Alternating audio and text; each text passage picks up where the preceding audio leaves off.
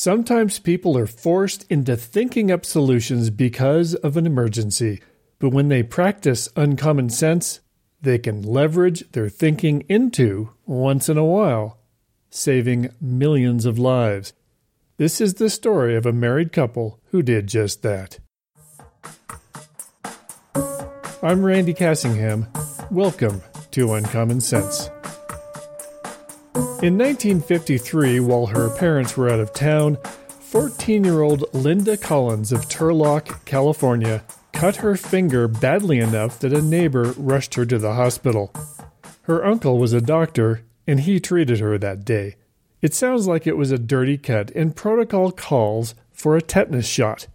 Before giving that to her, the doctor checked his niece for sensitivity to the serum using a scratch test. Scratch off a little skin and apply a tiny bit of the serum to see if there's a bad reaction. It's a good thing he did, since just the test put Linda into anaphylactic shock. It turned out she was highly allergic to the tetanus antitoxin. It was five days before we knew whether she would live or die, said her mother, Chrissy. She survived, but it got her parents, Chrissy and her husband Marion, who was a surgeon, thinking. Doctors see anaphylactic shock all the time. It's much more than a simple allergic reaction. The victim's blood pressure can crash, their airway can swell closed, and if that happens, they'll quickly die without treatment. And sometimes even with treatment. Common allergens that cause anaphylaxis include bee stings, peanuts and other foods, various drugs, and more, and in those days, they were seeing it from penicillin too, which prompted a lot more scratch tests. Anaphylaxis has to be treated immediately to reduce the chance of permanent damage or death, and the emergency treatment for it is an injection of epinephrine. There's a self administered version you've heard of, the EpiPen, which was discussed in episode 32, which I'll link to on the show page. Linda's parents realized that their daughter was one of many who had a life threatening allergy. If just the test put Linda into anaphylactic shock, they knew that an actual tetanus shot would kill her. They wanted to be sure no doctor or nurse, these were the days before street medics, ever gave her that shot. How could they warn the medical profession of her vulnerability? When Linda was going out, the Collinses would stick a paper note into her bracelet or pin it to her sweater that advised doctors of her allergies just in case. When Linda was ready to go off to college a few years later, Dr. Collins knew a piece of paper wasn't the permanent solution Linda needed. My dad thought of a dog tag or tattoo to protect me, but I convinced him to make a bracelet, she once said. Dad designed it with the words Medic Alert on the front in red. On the back, the several things that could give her an anaphylactic reaction were engraved into the metal. To get doctors' attention, Dr. Collins put the staff of Asclepius, the Greek god of healing, on the front too. It's a common symbol of the medical profession. Christy Collins said it caught on quickly. Other people saw it and said, I ought to have one of those. I am allergic. Or, I have a daughter with diabetes, she said in 1978. We began having the bracelets made up one at a time. And that's when the uncommon sense shoe really dropped. First, that there are an awful lot of people who need their medical conditions communicated to the people who are trying to save them when they can't communicate for themselves. But a bracelet isn't really enough. Doctors generally need a lot more information than what can be engraved legibly on a little bracelet medallion, so the idea kept expanding. How about a toll free number on it? and an ID number, and doctors could call, give the ID number, and get all the details they needed for patients who can't talk for themselves. In 1956, the Collinses established a nonprofit organization to put the growing idea into action. It's called the Medic Alert Foundation, and it's still operating today. The bracelet is still the most popular tool, and there are also necklaces and even watches. And emergency rooms and first responders look for them when they have patients having an emergency who cannot communicate. But to get their idea off the ground, the Collinses needed a bunch of pieces of the puzzle in place. They needed a file system that someone could get to easily and retrieve and communicate the needed medical information quickly. And remember, this is well before small office computers. Of course, they needed that someone, a staff with at least some medical training and ability who would be available by phone 24 hours a day, 7 days a week, including holidays. Medical students and even doctors volunteered to take shifts on the phones. And then they needed to get the word out to people with medical conditions that made it more likely they couldn't speak for themselves. And to do all that, they needed a fair amount of money. In the beginning, most of that money came from the Collins family. Dr. Collins put in $30,000 in the first two years because he knew he could save lives if he had information like that early on when treating his own patients in an emergency. In fact, he once said, I think I can save more lives with Medic Alert than I'll ever save with my scalpel. In 1960, a national magazine ran an article on the foundation and told readers how to get a bracelet. Within the week, orders for more than 100,000 bracelets arrived in the mail.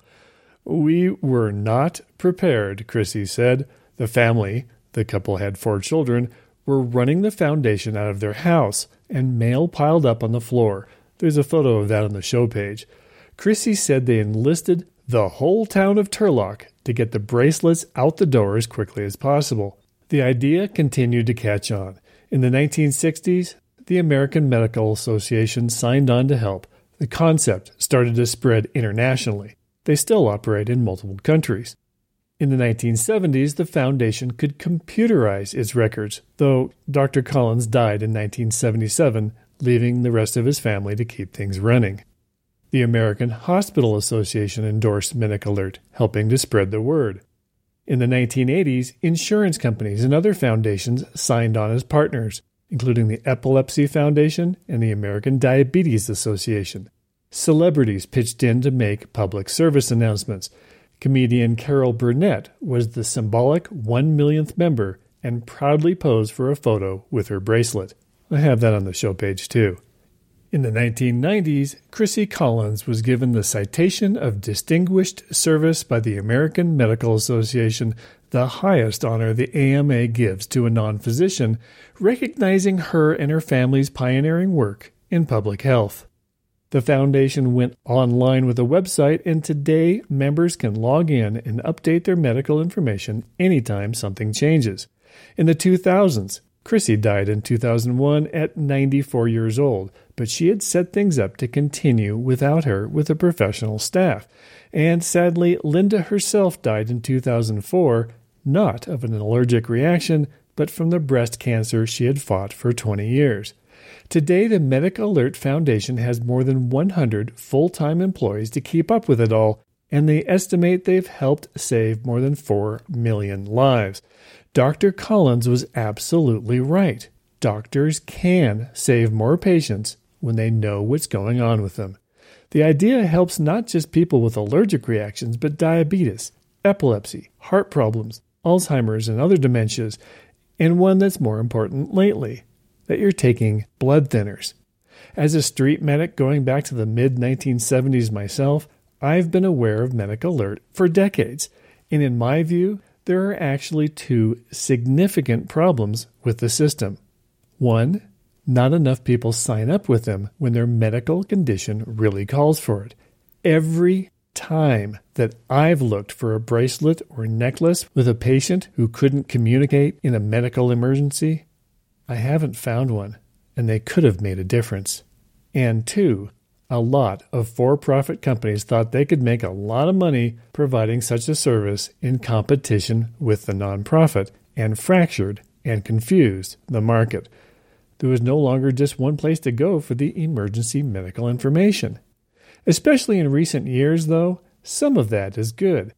One thing that pretty much everyone carries around with them these days is a smartphone, and both the iPhone and Android platforms now have built in ways for medical professions to get similar information from a patient's phone, even if it's locked, but only if people set it up in advance and remember to keep the information up to date. A lot of those for profit companies have shut down over the years as they realized how expensive it is to run such a system leaving those customers in the lurch. So it's nice that Medic Alert still exists and they can remind patients to periodically update their information and give them tools to do it anytime their conditions change. But let's make something clear because this isn't a public service announcement for this nonprofit foundation. Rather, it's a celebration of the uncommon sense that the Collins family showed by not just helping Linda avoid medical treatments that could kill her, but by leveraging their ideas to help millions and millions of others. For photos, links, and a place to comment, the show page for this episode is thisistrue.com slash podcast 53. And remember, to help keep the podcast going, listeners can help with contributions so that there are not commercials interrupting the episodes, and we need you to help too. I'm Randy Cassingham, and I'll talk at you later.